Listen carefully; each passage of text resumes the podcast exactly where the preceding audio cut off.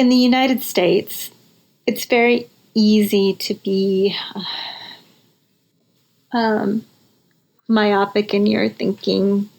and when you look at images of mothers and children in other parts of the world in in very poor settings, this could be the slums of Mumbai to the you know most rural part of um, Mongolia, and think that somehow those people are different and the mothers are different or the that anything's it's just, just so far removed from our everyday reality here. And what I want people to understand is it's actually no different. Like those mothers love their babies as much as you do and as much as I do. Welcome to And Then Everything Changed, a podcast about the pivotal moments in life and decisions that define us. I'm your host, Ronit Plank.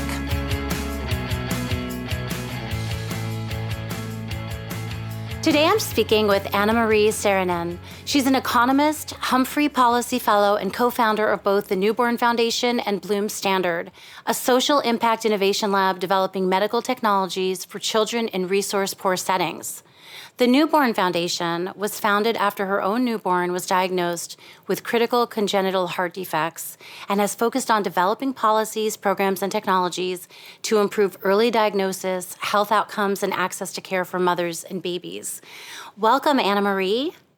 Hi, thanks for having me. I'm really happy you're here. And for me, it's a challenge to figure out where I want to dive in first because you've done so many things. And I know that you were a journalist before this chapter of your life began. So, can you talk a little bit about what kind of uh, work you were doing in journalism?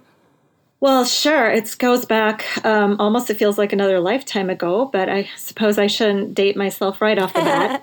um, but I actually um, had these aspirations as a young child to either be a journalist or a diplomat, which is so such a funny thing, right? to think back on when you're a little kid to be. And you know, I, I feel like for some reason the universe has actually guided me down a path where I got to do a little bit of both, which has been uh-huh, really, yeah. really well, fun. I'm curious because you grew up sort of in the middle of the country, right?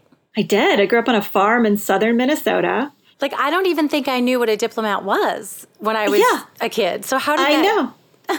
yeah, no, I it's funny, and I I wonder. I think back on that, like how did I know? And my mom was an um, an English teacher, a literature mm-hmm. teacher, and and my dad um, was both a farmer and a, a, a, tool and die maker. So he had um, another a trade profession in mm. addition to farming.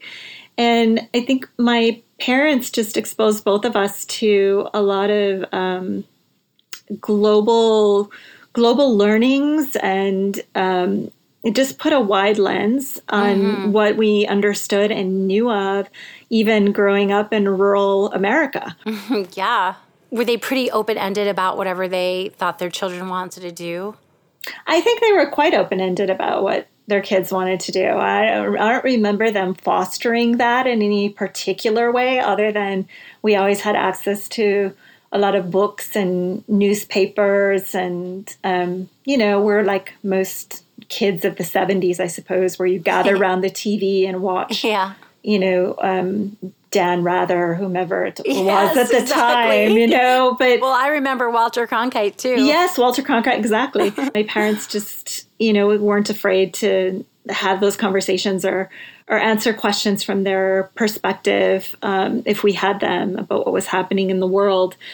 And so um, the fact that I, I I think 40 years later that I that I got to sit down and um, have a sandwich and go fishing with President Carter and his wife was just such a like profound like thing for me as an adult thinking like how in the world could I ever, you know, end up here? And talking to someone who was also a farmer that became president of the United States. And so we mm-hmm. we just I had the loveliest chat with him about my upbringing and his upbringing. And I think he had a, a special he has a maybe I don't know. He's you know of course he's a former president. He's going to be polite to all, but um, I think he has probably a special place in his heart for fellow fellow farmers, and so um, that was just such a an absolute delight. But I don't uh-huh. know how I, I I wished to be someone who understood things from a global perspective and maybe helped try to bring people and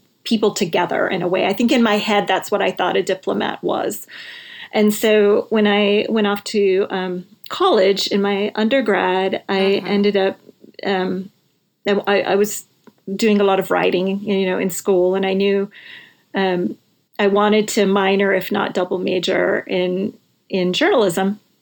And I, I was able to meet the news director of uh, the TV station in nearest to where my college was, and they happened to be short of people at that time and said like well listen why don't you come in and shadow some of our reporters and producers for for hmm. a little bit see what you think and see what you and i don't know what happened but somehow within like a month mm-hmm. i was um, you know writing the sh- helping write the show script and then they put me out into the field as a as a, a little cub little cub reporter. And i was like that's like one of those stories you hear about that you wish will happen to you or, you know in whatever discipline uh, you're following that someone will just pluck you and realize how great you can be. It was it was crazy and not not at all by design but i super super enjoyed it. Um, the hours were horrible and the pay is even more horrible I, I remember, I still, I think somewhere in the pantheon of the things I've saved over the years was my first paycheck, and it was, you know, like ninety-seven dollars or something, and I was so excited to be like, I'm a journalist. so, so you were a journalist. Where were you living as a as a, an adult that was soon going to have uh, the baby that would change your life? Yeah, so ultimately I, I moved back to to Minnesota. I feel like all all roads lead back to Minnesota for whatever reason. um, and people only people that are from Minnesota sort of get that. we're just like, yeah, you know, you mm-hmm. go away and you live other places, but you always come back here.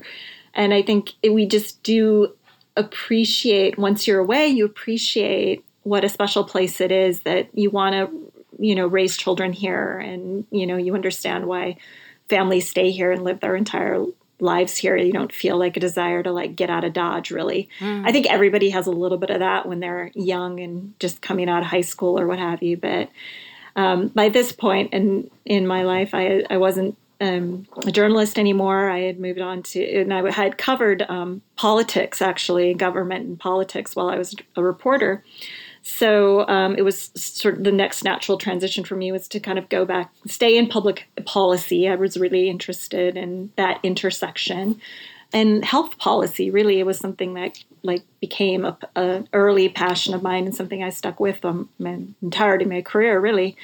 So by this point, I'm I'm back in the Twin Cities, and my my husband and I had had. Uh, another daughter and then i was this is my third pregnancy. Just like oh my goodness they go very close together. Mm-hmm. um, these these two babies uh, not really by again by choice just by mm-hmm. happenstance.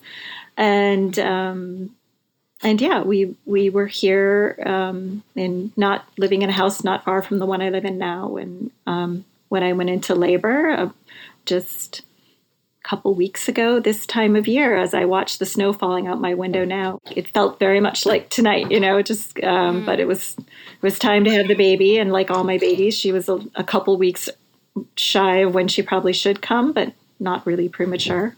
And I think uh, all things, you know, I had a completely uneventful pregnancy, but I was an older mom, so you know, I think lots of extra little checked boxes when you go into those appointments. They do extra ultrasounds and things just to make sure the baby's okay, make sure you're okay. And it's everything had been, I mean, I, I worked, I w- literally was working the day I went into labor and called my doctor. Hmm. And I was like, well, I don't know. Like, what do you think? I mean, their contractions are, are pretty close together. Should I like cancel this meeting I have at three? It was like hmm. that. Yeah. Did you cancel it? I did cancel it. I ended up going um, to the hospital late that afternoon, and um, you know, doctor was doctor was ready to go and had the baby, and she was just this adorable little pixie with lots of dark hair and little pointy ears. Even she was actually mm-hmm. supposed to be due on Christmas Eve. Um, so this would have been just again a little tad bit, tad bit before that, and um, you know we were just enjoying the uh, the wonder of bringing being able to bring home a new baby for Christmas, and uh, yeah, I think that's when the world changed for us was that hospital stay. Mm-hmm. So, from what I've read, and I know we talked a little bit about this before, um, nothing seemed amiss, and everything about her looked great. And then was a doctor doing rounds, and then heard something that sounded different.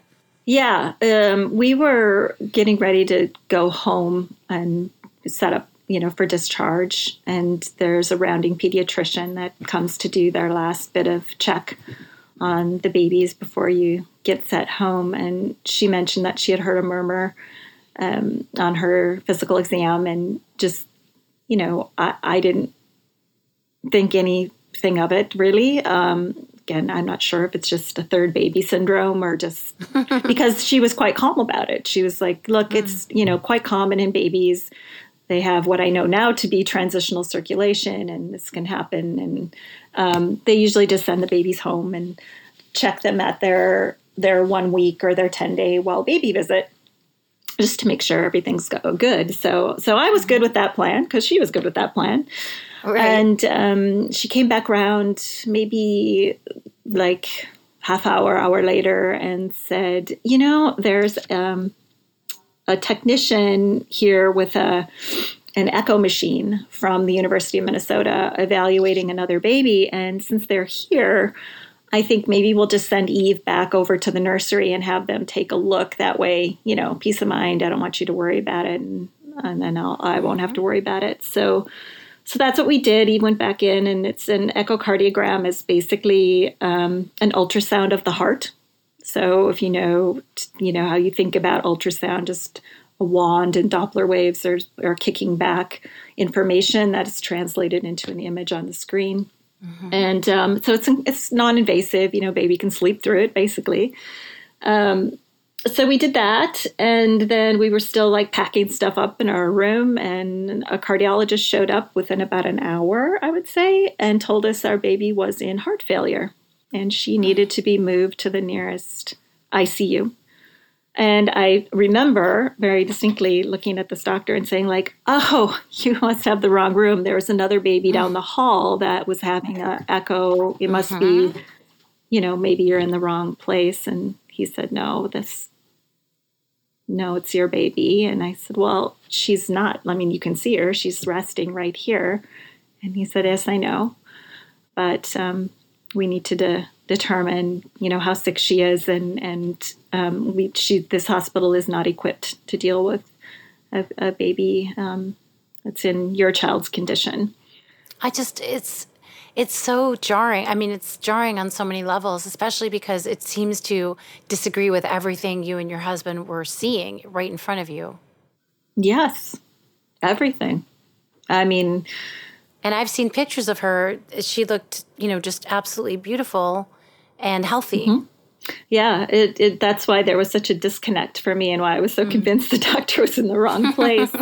um, of course, if I knew then what I know now, you know, I, I, I would have you know responded differently but at the time i think i just there just wasn't any logic to it um, mm-hmm. for me even connecting the dots with the murmur right there should have been some logic to it but mm-hmm. but at any rate her um, her heart was already three times the size it should have been was pushing her internal organs down into her stomach cavity mm. was it large it was that part of the was that the result of what was wrong with the heart or like why was mm-hmm. the you know what I mean? You yeah. asking? Mm-hmm. Yeah, because, um, well, we didn't know at the time. I mean, really didn't know until um, she was moved to the other facility and they did, you know, follow up echocardiogram, additional tests to really determine what was causing it. Um, it her mitral valve was defective. So there's like a leaflet on the valve that opens and closes systematically and it lets the oxygenated blood go from one part of the heart to the other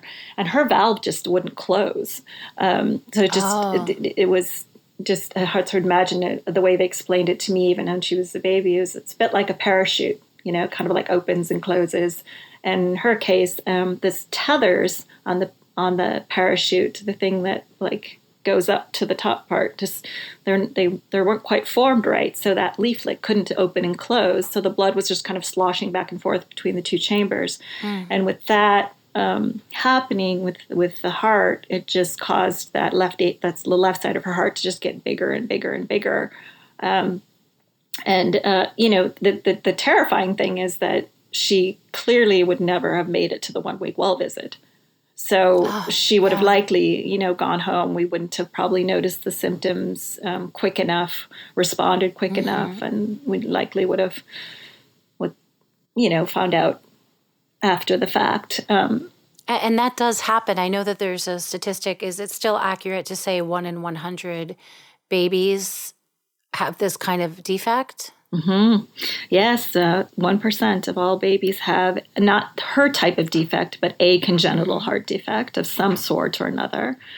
And about uh, 40% of those are serious or critical, uh, requiring some kind of intervention um, in the early stages of life, maybe not in the first few weeks of life. Those are the critical defects, like what Eve had. Um, but they're serious enough where they they need attention. Either they can be managed with medications or will require a surgical intervention. You know, when I when I had my children, I didn't understand that this was, you know, not out of the realm of possibility, numbers wise. Mm-hmm. Yeah, me neither. I, did, I mm-hmm. really didn't. I really didn't know, and I had done quite a bit of volunteer work for an organization that worked um, to provide uh, surgeries and services to children with congenital heart disease. So I actually had done work in that space even prior to Eve being born, but I don't think I ever really had my head around the statistics and the probability. And so to have that, like our family become that one out of a hundred um, was, I don't know, it's just was such a a strange coincidence. Maybe it was maybe it was the right kind of coincidence since I had a little bit of a bearing to know what to do with that information. Um, it doesn't make the blow any less, though. Did you have to keep her in the hospital then? Was she being monitored?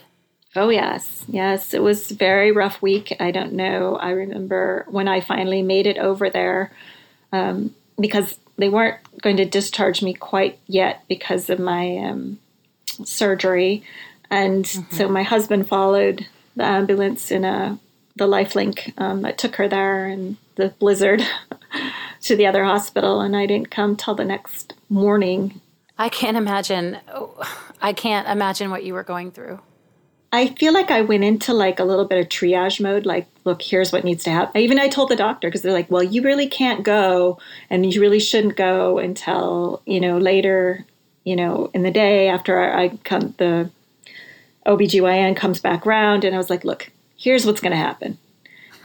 You're going to call my prescriptions over to the other hospital and I'm going to get them there. The, the, like the pain medication and the whatever mm-hmm. else they had me on at the, I said, and you're going to call me a taxi because I'm not going to like ask any, you know, we, we had other kids that were being managed at home by our families and friends and i wasn't going to bother anybody about like getting me from point a to point b.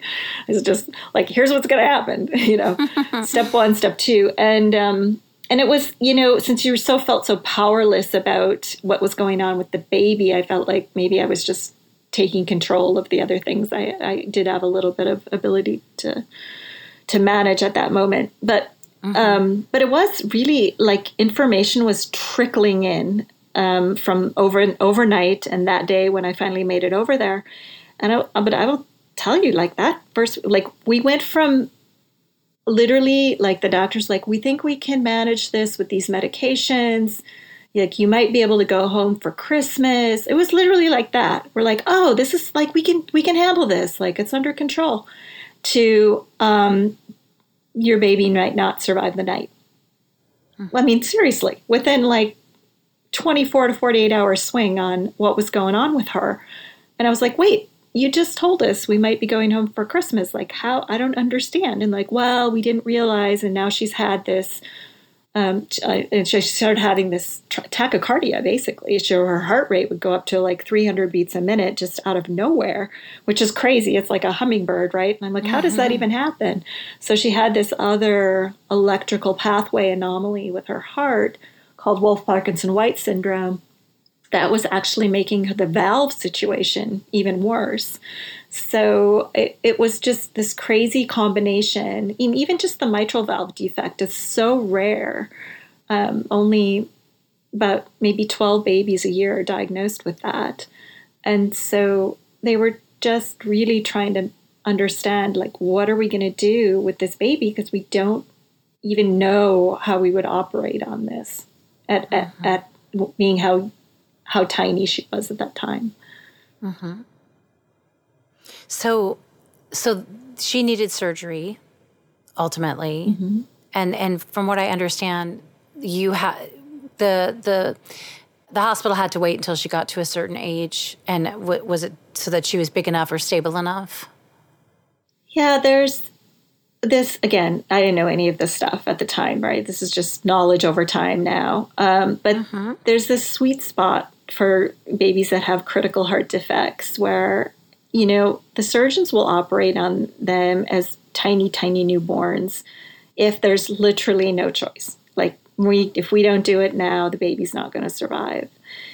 Um, if they can medically managed. like if, if you can, like my daughter was on a cocktail of about nine different heart medications around the clock um, to try to keep her heart functioning. If you're able to do that and you're able to get some calories in the baby. The best case scenario for them is to operate when they're about, you know, 10 weeks old, 12 weeks old. If you can get them to three months, that's like the golden ticket for the surgeons because the babies are just, they're a little bigger, they're a little stronger, but they straddle this line of, um, but if you wait a week too long, then their heart failure has gotten so profound that it's more dangerous to operate right? So it's this this balancing act and you know we were in a situation where we were getting even multiple echoes in a single day just to make sure we understood what her heart status was can we push it a little bit longer how's she responding to this medication or that medication um, so that we can just get her a little bit bigger. And, you know, gratefully, we were sort of able to do that and hit that mark of, uh, you know, about three months of age so that, um, you know, she was just a little bit bigger, but she was still tiny. I mean, like. And was she still in the hospital too? Yeah, I mean, nine pounds. I, I think, you know, if you think about a, a three or three and a half month old baby and what they're typically looking yeah. like for weight. Like she was still the size of a of a you know heavier size newborn, I guess. Newborn, yeah, yeah, yeah. Um, she was the size of my newborn. Yeah, um, I had big babies, but so uh, did you ever have a moment's? Pe- I mean, how did you navigate your life with your other children and your mental? Uh, any kind of peace or rest when your youngest was in the hospital in this precarious position? Uh, I don't know that we navigated it terribly well, but I think we were incredibly fortunate to have um, both sets of parents in mm-hmm. the state of Minnesota. They weren't like they didn't live around the corner. My parents lived to the south, um, same where same place where I grew up on the farm in southern Minnesota. My husband's parents lived in northern Minnesota on the Iron Range, and so you know they were, um, well, at least my parents were fully retired, um, and my husband's parents, you know, were able to kind of juggle things. His mom, uh, I think, was working at least not full time at that point, so they um, came to the house and just really helped make sure the kids got fed and got to school and and such. I mean, our our other baby was still a baby, really. Uh-huh. I mean, Eve was or El, my older daughter was, um, you know, only uh, 15, 16 months old when Eve was born. So uh, I don't know. That's how we navigated with help, really, uh-huh. with friends and family. Uh-huh. And so can you talk a little bit about what happened after the surgery and then how you became involved in the larger scope of this work you do?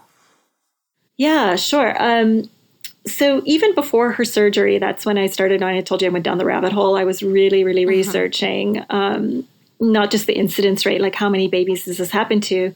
The really important part for me was like how many babies does, are born with congenital heart disease that actually might be discharged from the hospital without knowing they have congenital heart disease because that's mm-hmm. the boat we were in right like if we mm-hmm. didn't like that crazy scenario that where that hospital that cart was there and that tech was there because of that other baby that was just like sheer luck yeah. That would not have happened uh, you know she was going to be sent home. So i was like huh you know how how how can this be that these babies that are really really sick don't look sick at all? And and so you know were we just that random a case or or not? And what i figured out is that really a, a, more than a third of babies in, in our country in the united states were leaving the hospital with undiagnosed congenital heart disease and I was like, "What? Like, what? Are, how is that? How is that possible? Yeah, exactly. Like, that's a lot, right? Like, 30 especially because we screen for so many other things it seems it seems right yeah exactly you've had the blood spot screening you know they screen for you know hearing loss before the babies go home they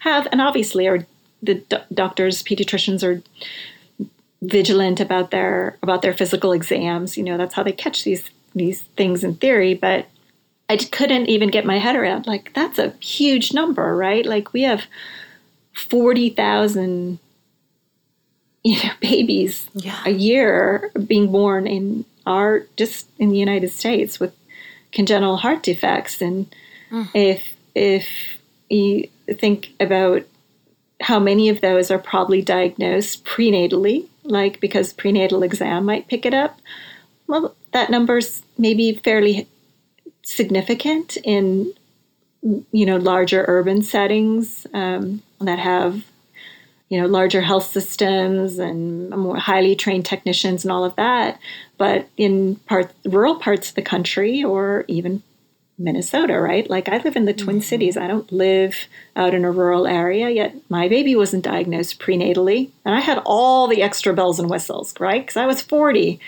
Yeah, that's an important distinction too. Well, not only that, and, and, if you know, I may add, you had education behind you and resources and confidence in your ability to communicate with your medical sure. staff and that's you know you had whiteness like all these things that so many other people may not have mm-hmm. exactly exactly so i i just it really struck me as like even if you uh, take the prenatal diagnoses out of the equation how many families are are are left to find out after their babies are born?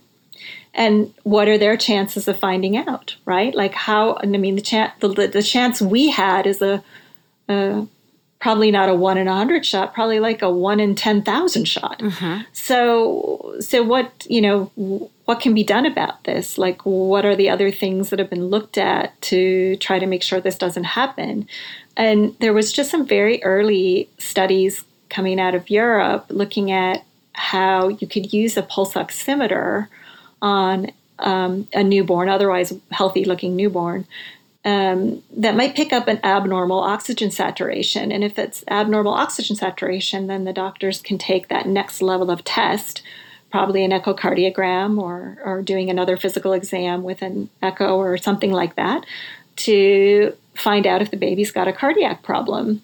Mm-hmm. And so I was like, this is pretty, this is interesting stuff. I mean, it's kind of pretty compelling. I mean, the the data. I mean, I was reading it as a novice, right? But mm-hmm. it's still even even I could understand like this has got a pretty decent pickup rate, and right. I, I was like, pulse oximeters are like kind of all over the place, right? I mean, I see them in the hospital. Mm-hmm. My kids had one on her foot for like the last three months, right? I mean, nonstop. So yeah. I was like, this isn't new tech. It's not expensive, really. I mean, if you think about it, like it's used pretty pervasively in the hospital setting. It's just not used for babies that aren't sick or people that aren't sick. But listen, if you or I walked out uh, today and slipped off our step and sprained our ankle and went to the urgent care, they're going to throw a pulse oximeter on you. Like that's how yeah. common they are nowadays, mm-hmm. right? But mm-hmm. so anyway, I was just like, wow, that's interesting. Like, what's the, you know, is any, are there any U.S. studies on this? Is anybody talking about this? And so I, I, I went back to our our doctors, our clinical team at the at the hospital at the University of Minnesota, and I just said, listen, I, I don't know if you guys have any interest in this, but you know, maybe we could do some sort of a, a, a, pilot study here to look at whether or not what they're doing in Europe is like, you know, got some got some merit and, you know, might be able to prove out that this is something worth looking at for babies born in our country. And at the same day or week, I called the State Department of Health and I, I asked them that they said, listen, I think we're going to do this research study, and would you be, have any interest? And it was the newborn screening unit specifically that I reached out to, uh, fully expecting them to say, like, yeah, that's interesting. Good luck with that. but I mean, they actually were interested and wanted to be part of it. Well, it's funny too, like for for just a regular civilian, you know, because I'm thinking about all your experience in journalism and then how you've been, you know, really entrenched in kind of policy and health policy, it's it's interesting to me that you thought that you might not even have um, a way in because you had so much more than someone like me would have to, in this approach. Yeah, I don't know if I, I actually thought that at the time. I was very much like, oh, it's kind of like a, you know, it's, it's, like a Hail Mary. It's like a little bit of a long yeah. shot, but let's, you know, let's just see who might be interested. Because that, again, just go back to the whole like bringing people together, right? Like I think that part of my personality definitely came into play was to say, well, because you know, it would have been very easy to just go back to the hospital and just have get this one hospital to do it. But it, oh yeah, but in, it's very easy to do that. that. that that's the like logic, and well, to get them to say yes is still a big win, right? Because it's a huge, yes. you know, it's a children's hospital, it's an academic research center. But but I mean, I would even say like some people. I mean, not everyone would think beyond, and there's nothing wrong with this at all. Not everyone is going to think beyond the safety of their baby. Well, I suppose that might be that's that's possible too, and I I think I you know just in terms of bandwidth and you know time and resources and, and confidence in themselves to try to affect change.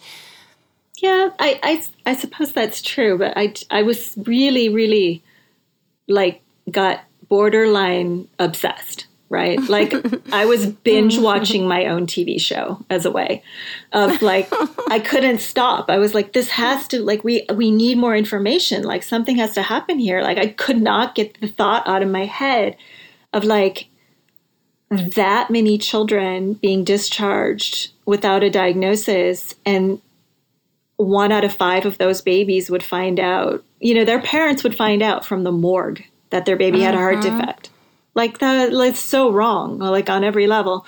And so I, I think the fact that our daughter survived her two surgeries just was more like oil on the wheel to be like listen we're so fortunate. Like we have to do something like for other families here. We just have to. And but anyway i think the whole idea of like bringing different sectors together to try to accelerate things was that's part of where I'm hardwired that way. And I know it's a very interesting thing. Sometimes I'm like, I don't know if it's good or bad.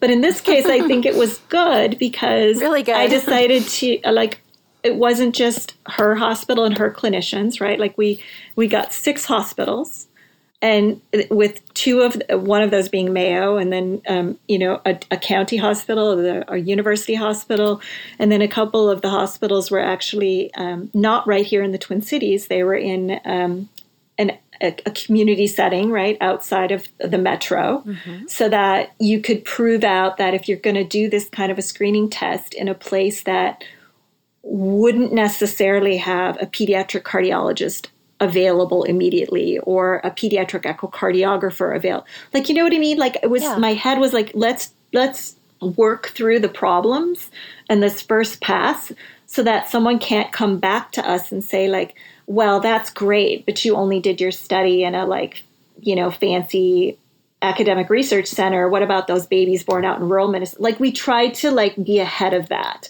and. I think mm-hmm. having the State Department of Health be a, a, a partner on this this research was, was the first time it had ever been done. first of all. But secondly, that provided us um, not only the sort of additional kind of backbone to make sure the the project could get leveraged in the way it needed to be after the fact, but it also opened up this this next door for me, which is where I really felt like I was finding my sweet spot as as Eve's mother and as a professional at like really has worked in policy for a lot of years, was that there was actually a policy pathway for adding things that we can actually screen babies for. So we can pick something up earlier than we normally would to improve an outcome on the backside. And that's what that blood spot screening is all about. And that's what the hearing screening was all about is mm-hmm. taking is is testing for things that we wouldn't normally be able to see in these babies so that they can get a treatment that's going to either save their life or improve their outcome. Mm-hmm. And congenital heart disease actually was one of those things that we could do that for. Mm-hmm. Right. And so then how long did it take for the study to, to complete and for the policy to happen? So the study took a year and a half. Um, I think we wanted it to maybe wrap a bit sooner than that. I think we did only, we collected data for about uh, slightly less than a year, but then it took another, you know, six months of analyzing the data and pulling it together to get it published as a manuscript. But while that was happening, like literally while we had launched the study, um, I was asked to come and talk about the program that we were doing at this multi hospital um, study with the State Department of Health in Minnesota. And at that meeting, was a gentleman from Mayo Clinic who um, he chaired the committee at that time, but he also served on the federal advisory committee for heritable disorders in newborn and ch- newborns and children, which is basically mm-hmm. the federal newborn screening committee. I didn't until that very moment. I actually didn't know there was such a thing, mm. and I was like, "Huh, Interesting. this guy, this gentleman, this doctor came up to me afterwards and he said, You know, I know you want your data, but listen, there's an actual um, federal advisory committee that recommends to the Secretary of Health and Human Services in our country all the things that babies should be screened for. And I was like, Really? How do you? How does one go about uh, seeing if a new condition should be added to that? He goes, Let me send you an email. So within three months, um, he had prepared, we did together, prepared the nomination packet. He submitted it um, for uh, review at the January 2020 meeting and r- was accepted unanimously into evidence review at with this committee, which is an incredibly like thorough and rigorous process to discer- determine whether a particular medical condition meets the criteria for um, inclusion on the newborn screening panel and whether state programs can actually implement it as a population health screening, meaning every baby will get it. So that mm-hmm. is like the a fundamental um, distinction from newborn screening versus some test that you can randomly get uh, one mm-hmm. off, right? That like I'm going to pay for that test because I want to have that test, or mm-hmm, right? Like, like so, there's a really it's it's truly a public health program versus just a, a, a something else that's on the uh, a la carte menu of things doctors can recommend. And it was effective as of what date? So within nine months of when it was introduced at that meeting, when I flew out to DC to testify in support of this condition being added to the panel, within nine months, the committee recommended to the Secretary of Health and Human Services that every baby in the country should be screened for heart defects before they leave the hospital. Mm. So it took then the Secretary a full year before she officially added it to what's called the RUSP, the Routine Uniform Screening Panel. So that was September. So September 2010 was when the committee sent it to the secretary and September 2011 is when critical heart, congenital heart disease screening was added to the panel.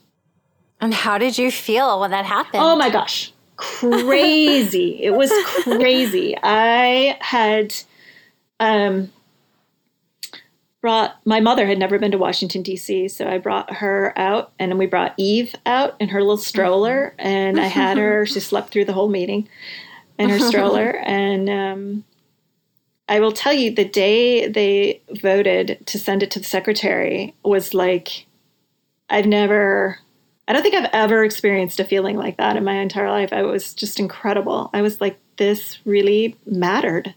Like mm-hmm. it really, really mattered. And, and then you know there there were there were certain points in between that were filled with um, lots of drama um, because like what oh i think we just i just thought well now that it's to the secretary you know it was written into statute that the secretary had a fixed amount of time six months mm-hmm. to respond to recommendations from the federal advisory committee and that six month marker was approaching in the spring of 2011. And I was like, oh, I haven't, you know, I was like, no, don't stress. You know, maybe this is just how it rolls. They're busy. Wait to the last, to the very last, right? To mm-hmm. add something. But it was really like, it's like, why? It's down to the wire, you know?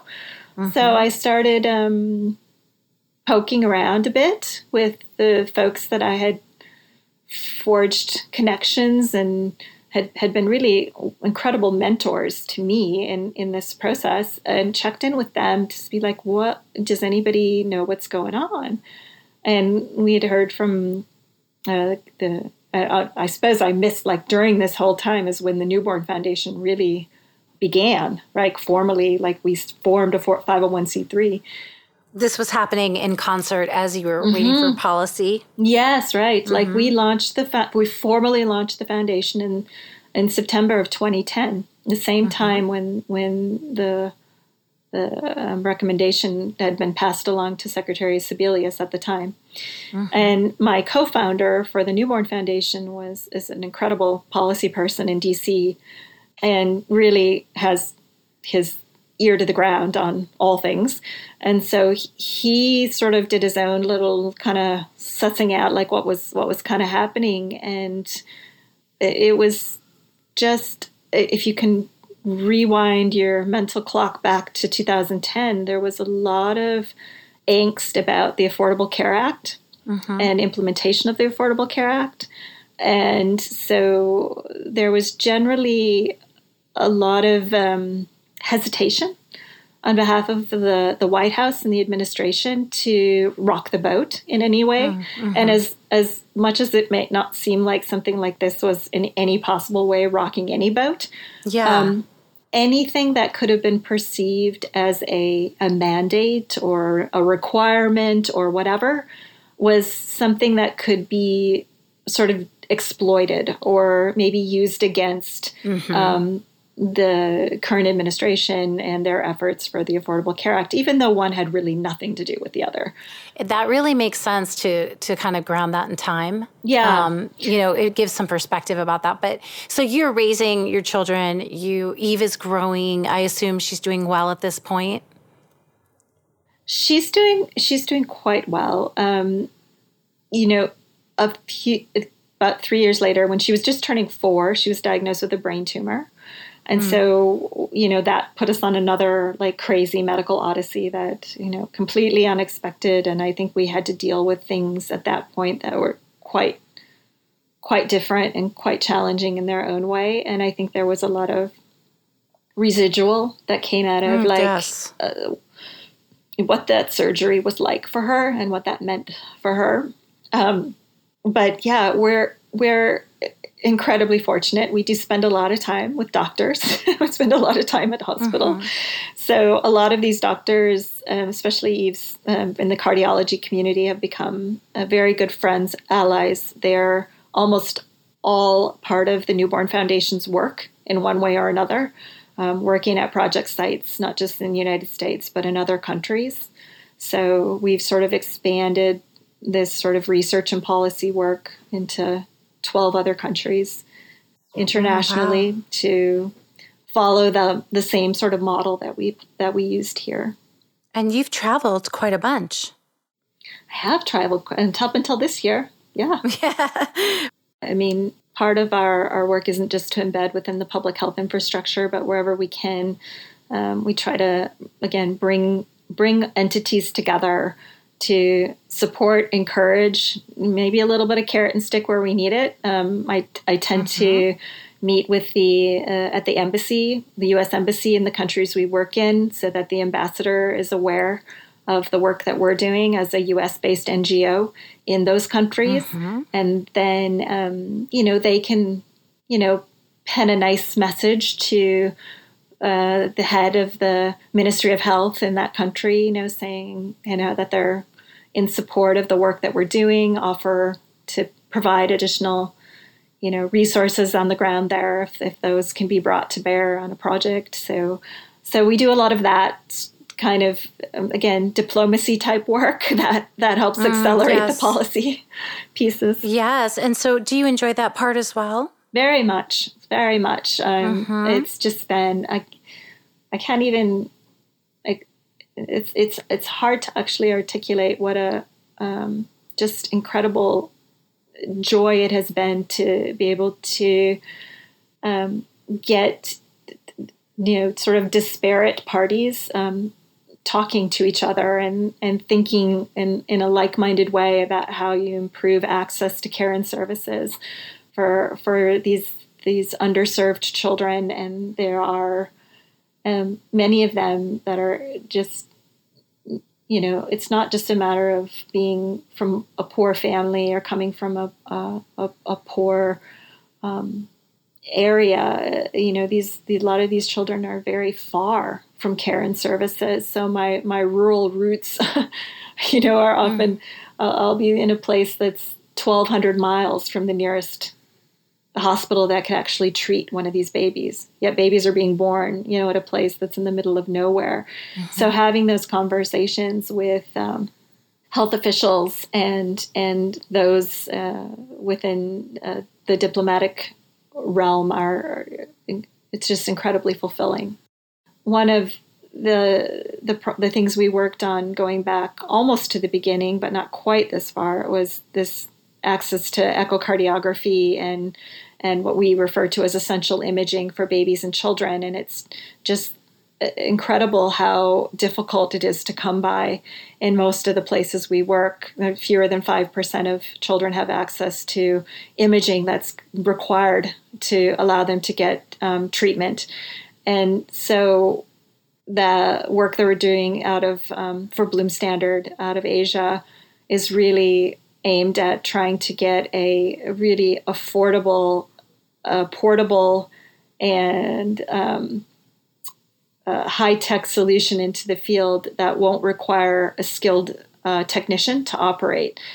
So, mm-hmm. a, a lot of my work during COVID has been focused on that and then making sure that our emergency transport fund for the Newborn Foundation is getting replenished and has some funds in it because that has been a critical need during COVID is just making sure that children can get from point A to point B that need um, surgical care or other intervention that they can't get in the place they're born. Mm-hmm. Is there something in particular you want people to know about what you do or what the the projection is for children or about healthcare? I mean, what would you want people to know? In the United States, it's very easy to be um, myopic in your thinking.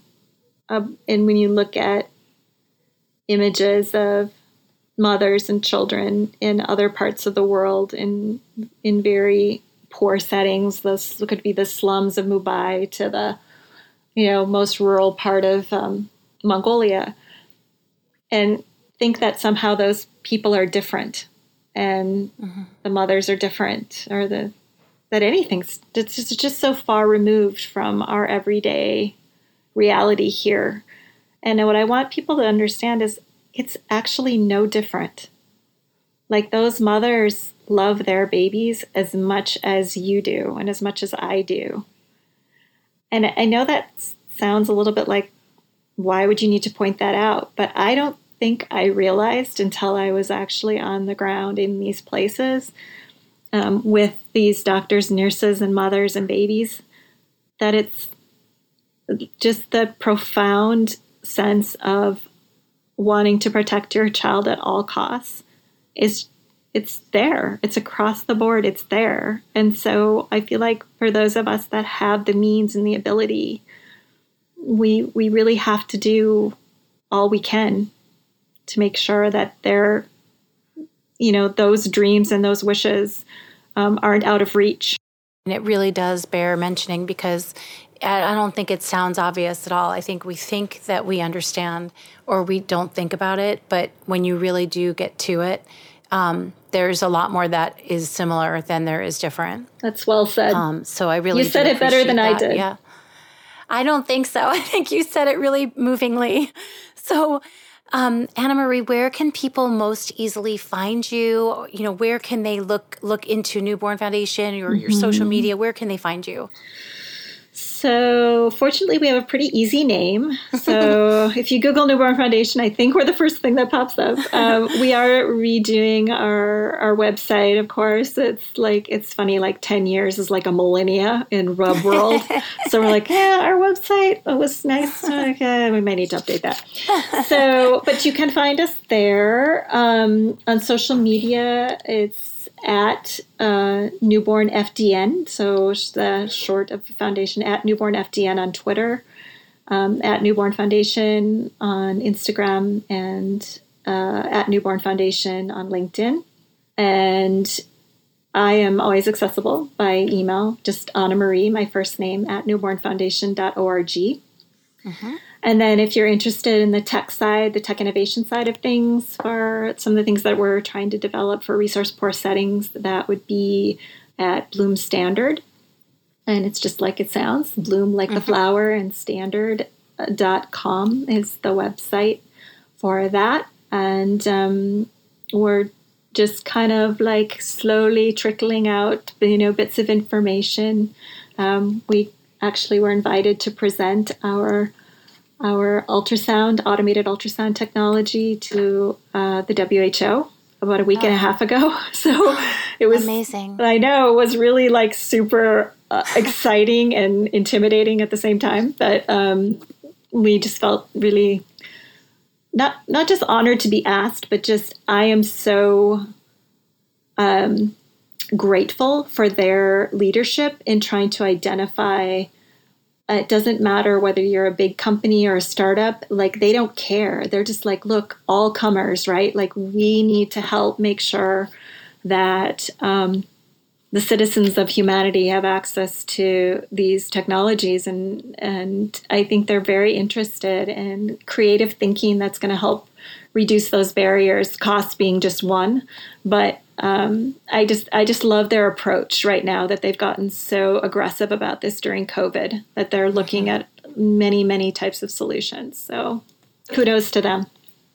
Well, I would say the same to you, and I I feel like like I want to say after talking with you that it seems like you're really in the right place, that you're where you're supposed to be. That's really kind of you to say. I know that's it should feel like super obvious, but I think um, it, the one thing age doesn't always give you is the confidence to feel like you've made all the right choices. Because um, even at my age, I still have those uncertainties and that feeling of like, oh, are we sure? Like, I'm really doing some crazy stuff here, especially with the med tech. Like, I'm not an engineer, right? like, what am I doing building medical devices? But I care deeply about it, and and that is again bringing people together that are super smart and super passionate and driven that that i that i can do. Mm-hmm. and so i just i i do trust a little bit in what the universe has brought our way and that this this journey isn't quite over for us yet as a family. And i think i'm glad eve is around every day. I went sledding with her earlier today and i was just like what a joy right? Like i have this kid who can haul her own sled up this huge hill and you know like how lucky are we mm-hmm. right? Like it just you have to fill your heart every day with what you have and hope that that can be turned around into something good. Mm. that was beautiful. Thank you so much for for sharing some time with me and and having the the time for this conversation. I'm i know you're a busy person and i really i'm really grateful that we had the chance to talk well, thanks for taking the time. You know, I don't talk about this story every day. I know you might think so, but I don't. and um, it does make me very grateful to look back on the last 10 years and what all has um, come our way. And I appreciate you giving me the chance to share a bit about it. Thank you for listening to And Then Everything Changed. For more on this episode, photos, and other episodes you might like, please visit atecpodcast.com. You can connect with me and learn more about episodes on Facebook, Twitter, and Instagram also. Just search for my name, Ronit Plank, R O N I T P L A N K, and you will find all the updates. If you like this podcast, please remember to subscribe and also rate and review so other people can find it. Thank you so much for listening.